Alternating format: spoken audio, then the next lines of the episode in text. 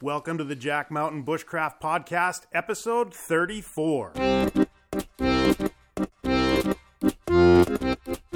Welcome to the Jack Mountain Bushcraft Podcast with your host, Jack Mountain Bushcraft School founder and master Maine guide, Tim Smith. I'm your host, Tim Smith. I'm a registered master Maine guide, and in 1999 I founded the Jack Mountain Bushcraft School.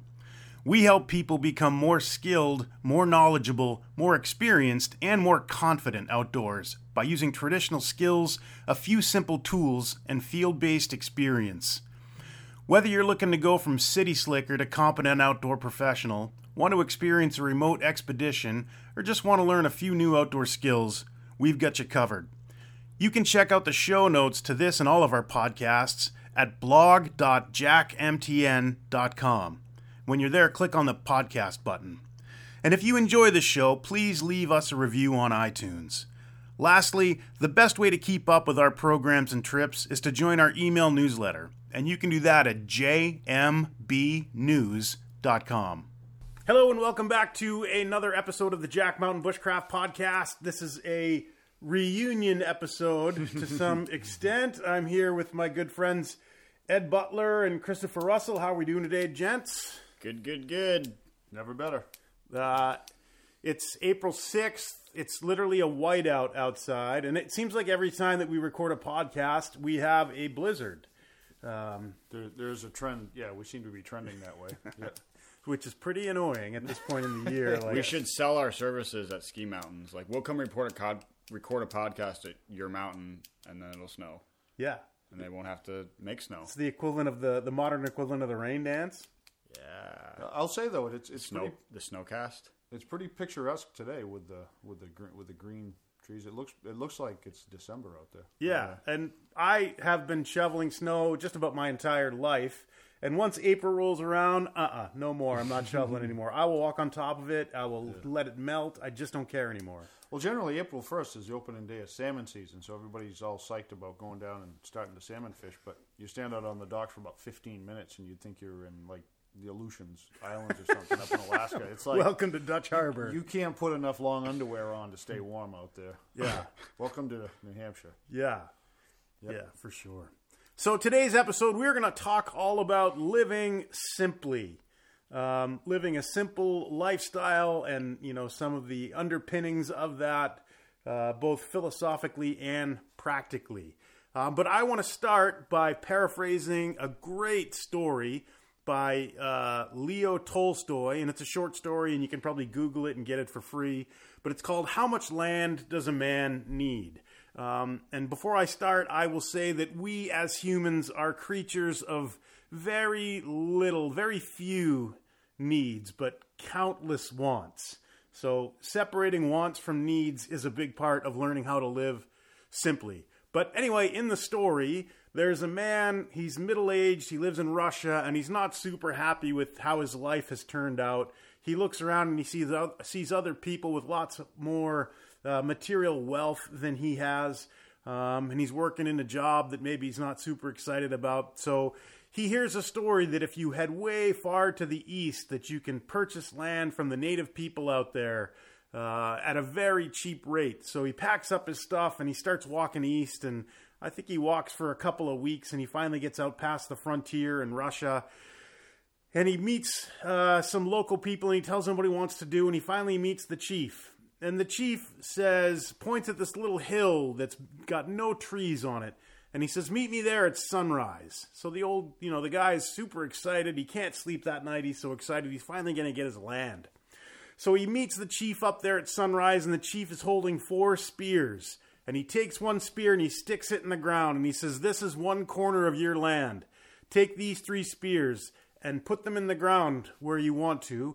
And you, the only catch is that you must be back here on top of this hill at sunset, before the sun goes below the horizon. And if you do, then you'll get the land that you've outlined with the spears. And if you don't, you'll get nothing. So the guy takes off running with the spears, and he's running and running and running, and every little hill he comes over, the land in front of it looks better than before. And he keeps going and going, and it's about mid morning, and he thinks, okay, I've got to put this stick, uh, this spear in the ground and turn the corner. So he sticks it in the ground, and as he keeps going in the next direction, he uh, is just amazed at how much better the land is getting and how beautiful it is. And, and eventually he says, okay, you know, it's, it's afternoon. He puts that one in the ground. And then he starts running and running and running and just working super hard physically and finally gets the last spear, sticks it in the ground, and now the race is on where he has to get back to the top of the hill. And he's running and his heart is just pounding like crazy. He finally gets to where the hill is in sight and he sees the sun sink behind the hill and he gets very distraught. But then he remembers that from the top of the hill, he's probably got 10 more minutes before the sun sinks behind the horizon because at the top of the hill, he's got a way better view. So he sprints up to the very top of the hill and his heart's just pounding. He gets up to the top of the hill and he gets up to the chief. And then his heart just gives out and he falls on the ground and drops dead of a heart attack right there. And the story ends by them saying that then they put him in a box, six feet by two feet by two feet, and put him in the ground. So the moral of the story of how much land does a man need is a box six feet by two feet by two feet. So a lot of great stuff in that story. A lot about you know human greed. Like he could have probably you know very easily uh, marked off ten acres you know in about twenty minutes and and not died. Yeah. But greed drove him onward and onward and onward. And, you know, again, we are creatures of very few needs, but countless, countless wants. So I want to talk just a little bit about uh, about the lifestyle that we have at the field school, and we call it the off-grid, off-pipe life, because we're not attached to the grid, and we don't have water pipes and drains and plumbing. So it's very, very simple. And you know, the the beauty of that is that there's nothing to break, but it's also inexpensive to get started on that style of life. So when we talk about us being creatures of of few needs but countless wants, you know, let's let's talk about what those needs are. So in order for me to be a reasonably happy human being, you know, I probably need something to eat every day, some good clean water to drink, someplace warm and dry where I can get some rest and, and chill out at the end of the day if the if the weather's terrible. And then a few other things, you know, someplace to deal with compost and refuse and waste and stuff like that. Um, so again, these needs are very simple. And if anybody who's listening to this has ever been camping, then that's you know where we sort of take care of those needs with very little infrastructure. So being able to live comfortably on the trail, you know, theoretically, you could live like that year round, and you wouldn't happen to you wouldn't have to have anywhere near the amount of stuff that we do in our in our modern worlds. Um, so needs are are pretty simple. Well, actually, yeah, it's kind of funny because that reminds me of a scenario of uh, supposedly there were these uh, two brothers somewhere down in New Jersey that um, when they graduated high school, they uh, no, I'm sorry, they went through high school and they graduated college. They inherited each hundred thousand dollars apiece as a gift from the father, from the family, as to you know, here's how you go out and start your life and get into business and do your thing. So the uh, these two these two brothers were very different characters in the sense that one was really high pressure, business oriented. You know, wanted to. He was the kind of guy that probably would have gone to the end of the earth to put his stake down and tried to make it back before the sun went down. The other guy was really simple and wanted to live a simple life. So what happened was the uh, the uh, one brother uh, w- moved to Boston, got a job for a uh, some accounting firm, and got a really nice uh, condo somewhere on a really fancy street, and a really nice car, and, and started making really good money. Well, the other brother took to satisfy. He had hundred thousand dollars, so to satisfy his family, he put fifty thousand dollars in a in a Roth, and he took the other fifty thousand and he drove up to northern Maine and bought like twenty acres of land and built a cabin and and uh, put it, put in an outhouse and had a little shallow dug well and uh, then he learned how to you know can food and he learned how to you know hunt and live off the land. Eventually learned to raise food and uh, to just to kind of bring it up full circle. I guess you know like 20 years later, he had stayed up there and actually. Uh, developed his own little homestead and had a, had a nice little relationship going with the neighbors and stuff. And his brother had been through bankruptcy, uh, had been through a divorce, uh, was riddled with medication from living a really high pressure, high stress life. And the, the, the, the original $50,000 that the other brother had invested had multiplied into almost like a quarter of a million dollars. So he lived a very quality, low pressure life and made money uh, living simply. And his brother, who had gone gotten very aggressive and tried to have the you know the fancy house, the, the fancy car, the vacation in the Hamptons, and, and all that other stuff, ended up uh, nearly you know was was had bad health from living a uh, you know bad health from living a really high pressure, high stress life, and uh, you know bounced through a couple of jobs, went through a couple of recessions, and was in wasn't in such good shape, and had absolutely no money. So, I guess the moral is living simple. You know, if you, if, I mean, that's kind of a bizarre scenario, but if you think about that, what we spend uh, just to do simple things like you know the the kind of car we have to drive to work, how much it costs to put a roof over your head, how many bedrooms you need, how many you know how big does your garage have to be? Do you have snow machines in the garage? Do you have and the, you know you stop and think of all the money and all the effort and stress that you put in to your everyday life to have these material items that you don't need in the first place. So I don't know if that we're, I'm kind of No, I think that's Fall- you know- right on right on topic, right? And and uh, for me personally, I always feel like I have a foot in two worlds. Um, you know, I have a modern house here in New Hampshire where my wife and kids live, and then you know, but I spend half the year, or a little more than half the year, at the field school in Northern Maine, where um, you know, living very simply. And personally, uh, you know, I find the simple life much more pleasurable. There, and you know, there's no, there's so much less stress that you're never worried about things breaking in the middle of the night because, like, what's going to break? Yeah, that's it. Like when you say off grid, off pipe, which actually I confess, when you said that, I thought you meant you'd given up smoking the pipe, but I understand the crack now. pipe? No, Because I'm still on it, baby. Don't try to take it away.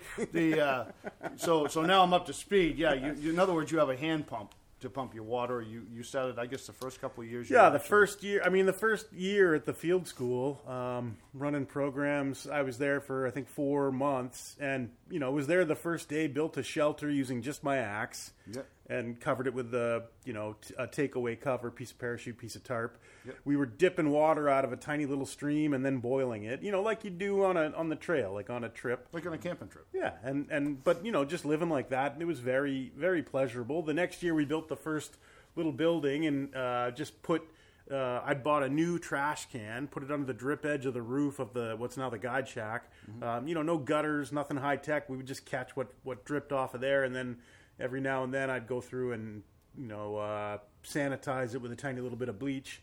Um, but yeah, and that's how we got our water. And you know, the whole time we've had the humanure composting toilet system. Eventually, we added a couple of solar panels, and now I can run a business from up there, charging laptop and camera and having lights at night and things.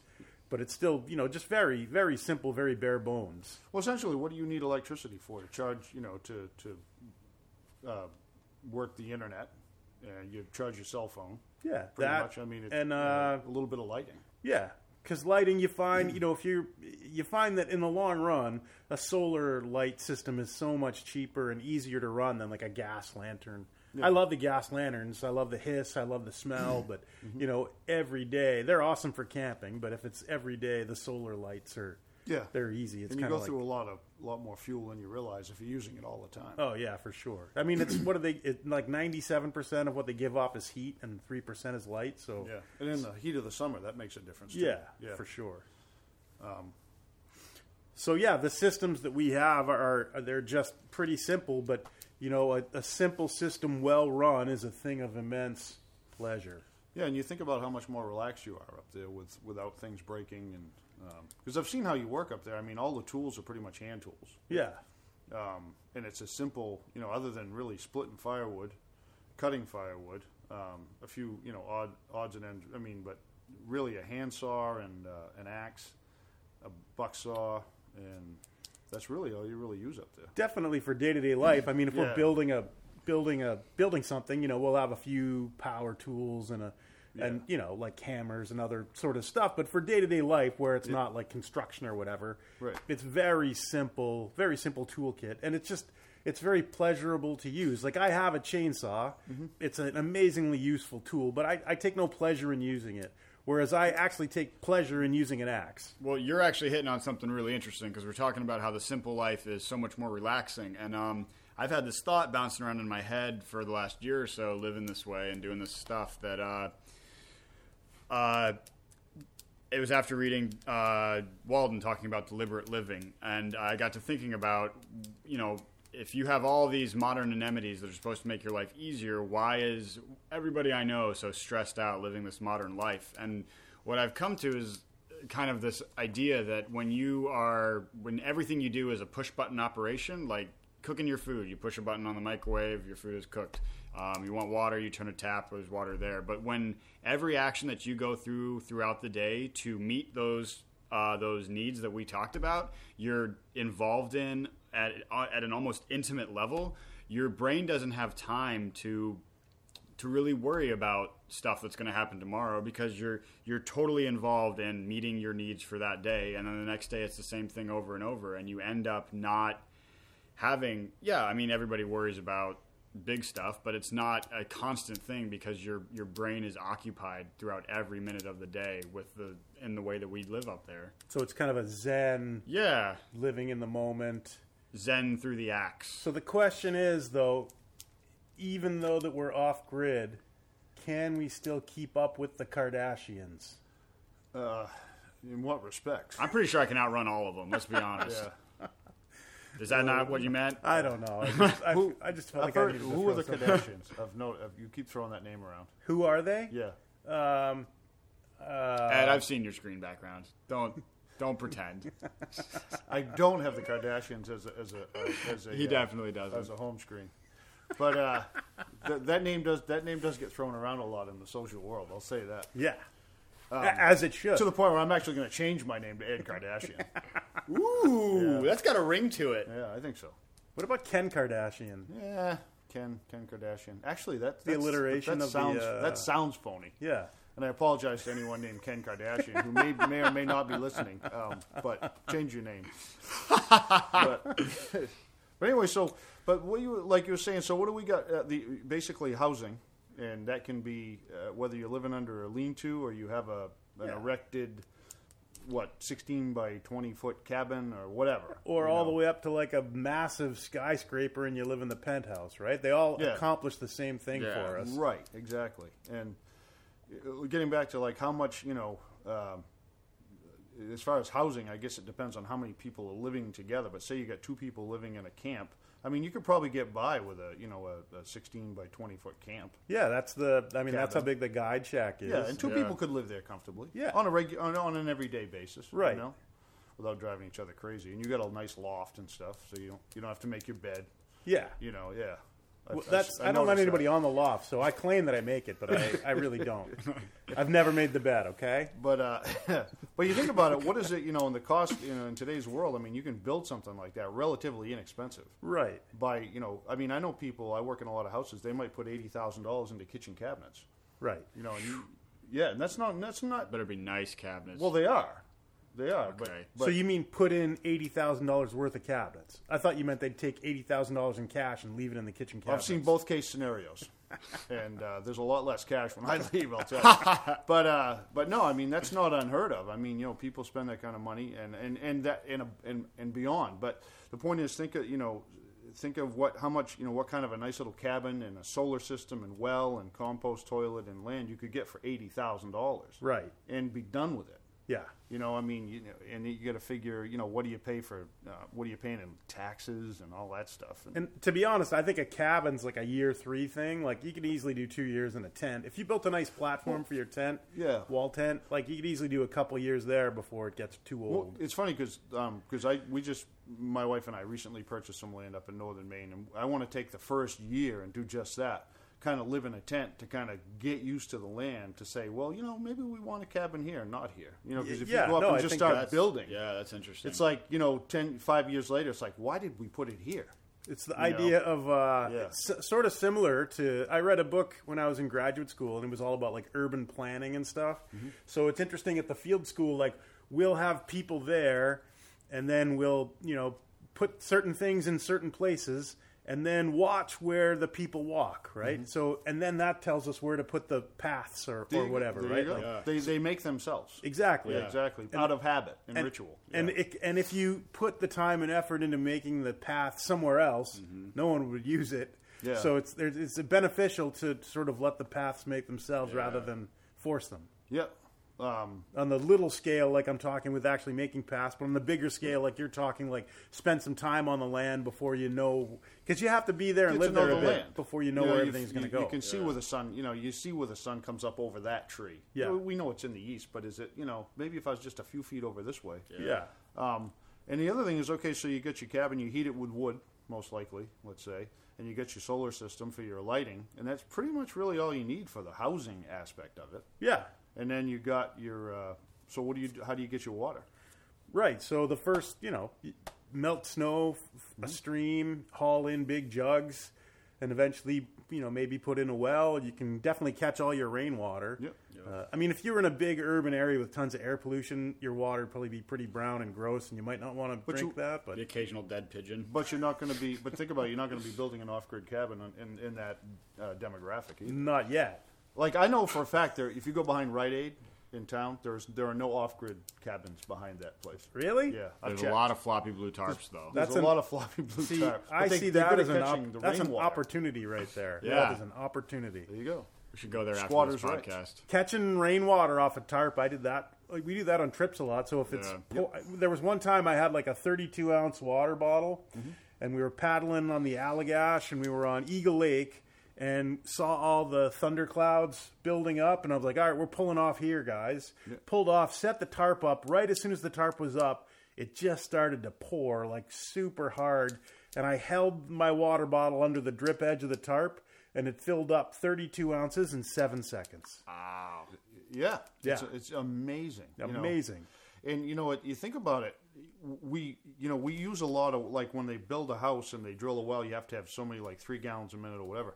But you know, in in the scenario we're talking about, you're not, you don't have a dishwasher. Right. You don't, you don't have a, you don't have a kid taking a 20 minute shower. You're not flushing toilets. Cool, Wait, uh, clothes take- taking a washer. what? You know what I'm saying? Taking a Yeah. what? People do A take shower. showers. People who live in wood houses take showers. I mean, it's I've seen it. But they should not throw matches. Exa- exactly.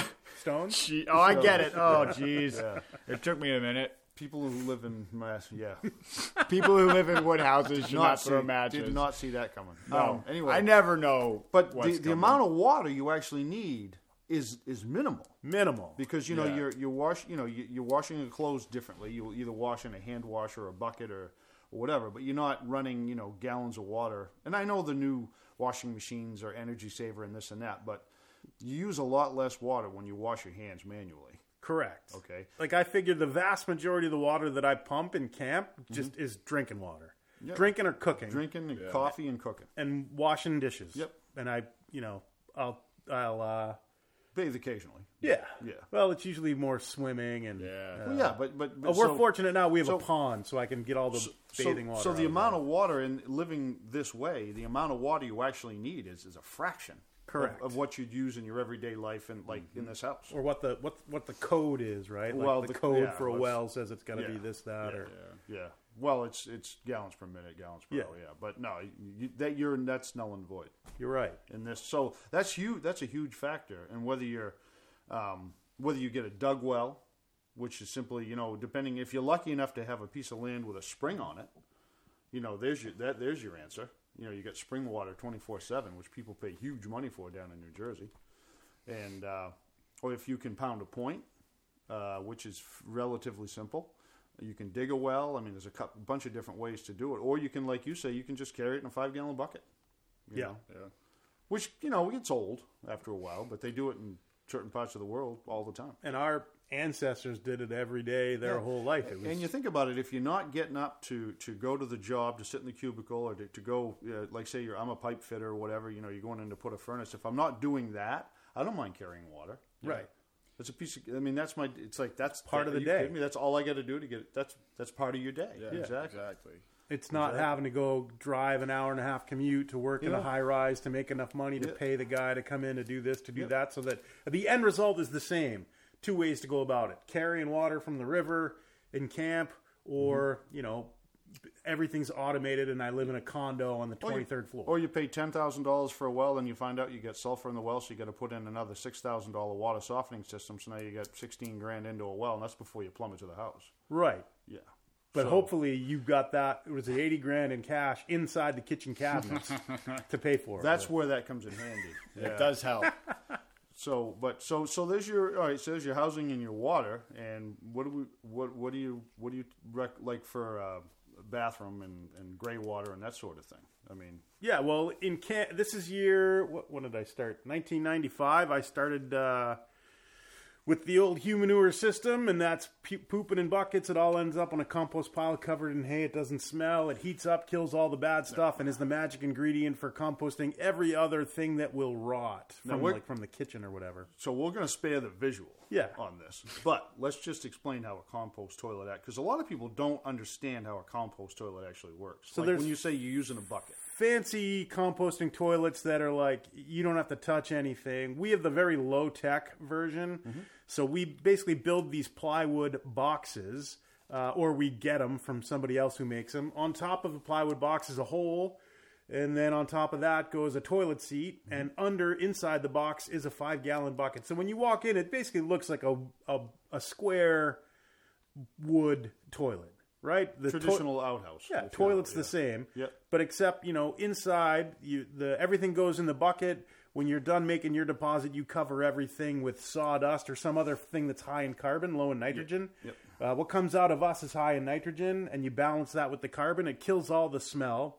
Yep. And then when the bucket gets full, we dump it onto a big pile that we keep together with chicken wire, basically. Uh, but there are lots of ways to do it. And then on top of that goes some hay uh, to add oxygen, more carbon, and uh, kill any other residual smells. Yep. And and then the bucket gets scrubbed and goes back in. So it's really simple. And so I'm glad you said it. You explained it that way because when you when you start talking about compost, stuff, I say, "Oh my God, those things must reek." It's like they really don't because it's a chemical process. Right. And uh, you know, like you say, you get a four dollar bucket at Home Depot.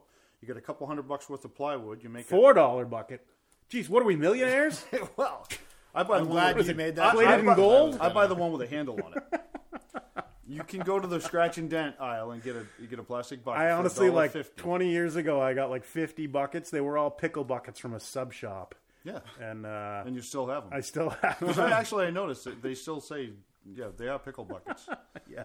You really get a lot of you get a lot of service out of your buckets. But uh, but so it's it's that simple. It's like it doesn't smell. Um, you know, as you said, you throw some sawdust in, you do your business, you cover it with sawdust. When that's full, you take the bucket out, throw it in the pile, cover it with hay, clean out the bucket, and start over. And it's that simple. It's that simple. And every every bit of waste from your kitchen, even the things that the books say you can't compost, go in there like you know, we've I mean, we've composted dead animals in there.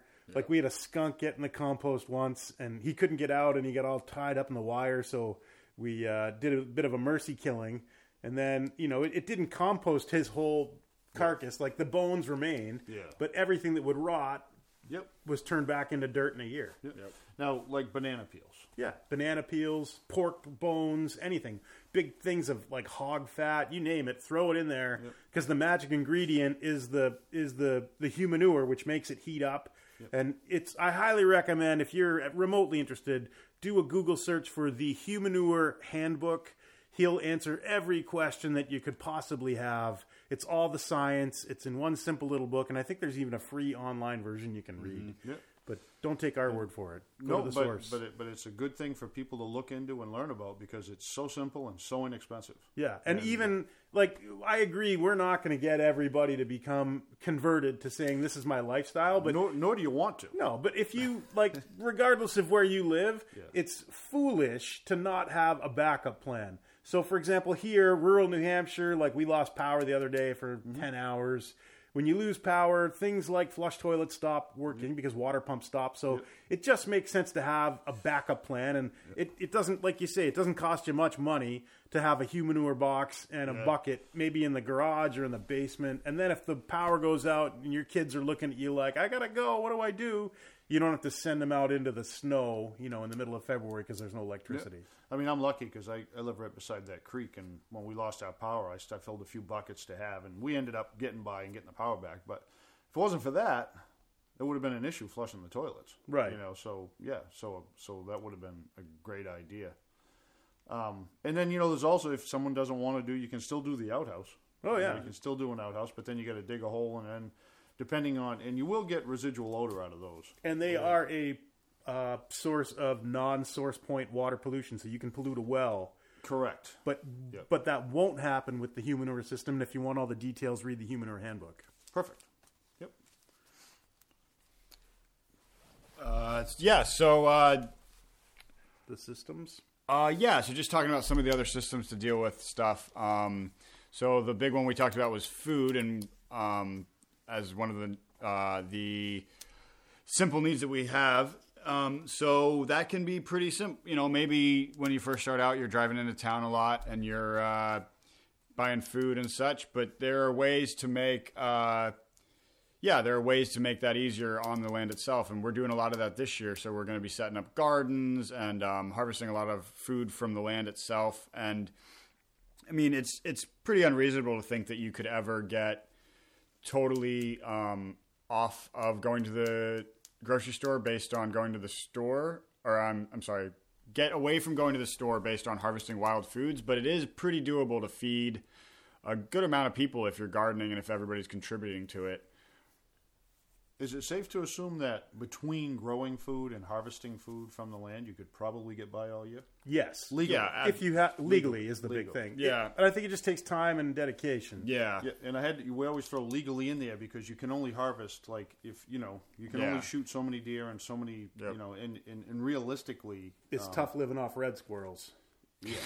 yeah God knows I've tried. but but with the combination of foraging which you guys Yeah. are getting more and more into um, and and raising food um, Yep. you know and like squash and, and those things that'll hold over Yep. Well, It's- and so what's cool about these systems that we've been talking about this whole time is they all start out pretty bare bones and simple. You know, like with the humanure system, like we have built outhouses that those can be in, but they, that's not really necessary for for the system to work, other than just having the bucket and that. And that's true for food as well. Um, all these systems can slowly build on themselves the longer you're living there and become pretty. Uh, I wouldn't say cushy, but most of the systems up there they I'd, work. I'd say cushy. yeah. Because it's like we talked about, you know, with learning where to put the paths, you know. You, Yeah. Mm-hmm. If you're using a humanure system for a couple of years, you're going to learn a lot about it, about where you can cut corners and where you can't. Yeah. Um, same with, you know, growing food or, or, or anything really, you know, that in order to become Yeah. really good at something, there's no, there's no mystery to learn how to make the world's best, say, longbow, or the world's best, a really good functional longbow, right? You want to make a really good one? Go make nine of them. Mm-hmm. Yeah. And the tenth one will probably be pretty good. So the idea of like experience as a really good teacher, Yeah. Yeah. sort of falls in there. Well, and that falls like anything you do. Yeah. Um, you know, you get to get, you know, try it, practice it, and we just something we just went through something yesterday as, as an example. I can't remember what it was.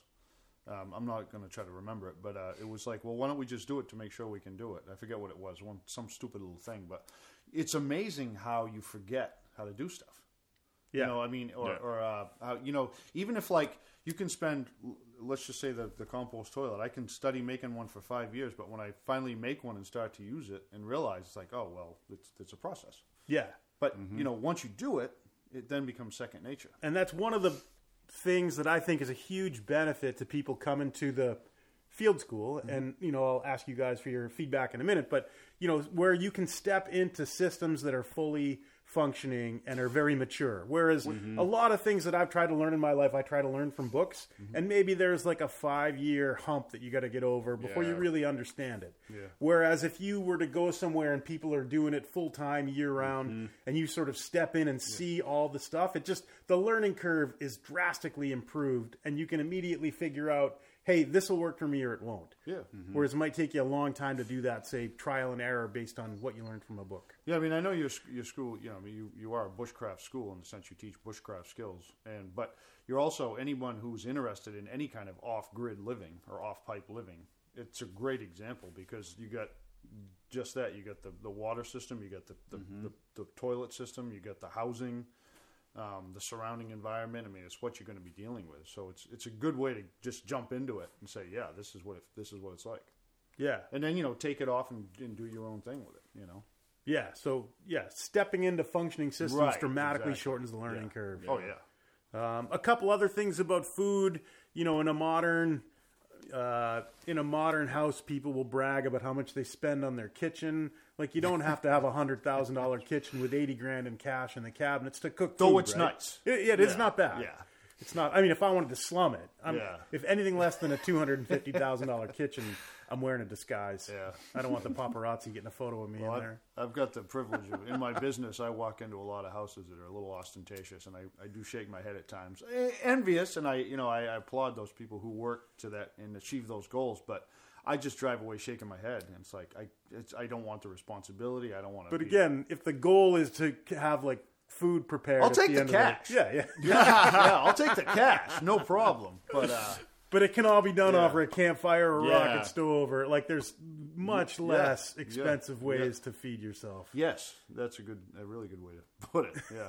Then, yeah, but uh, but no, um, like I say, I think there's there's definitely a trend of people, and even you've noted, we're all involved in whether we want to admit it or not. We're all involved in social media at some level, and um, I'm more of an anti-social media. you're very antisocial, actually.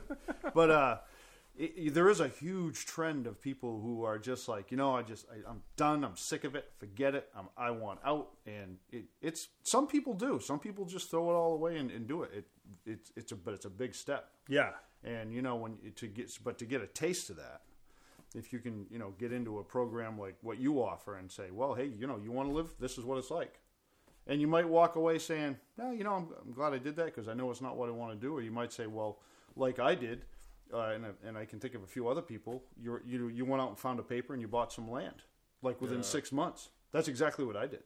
yeah, know, it's like, no, I, I got to buy my land now because this is exactly what I want to do.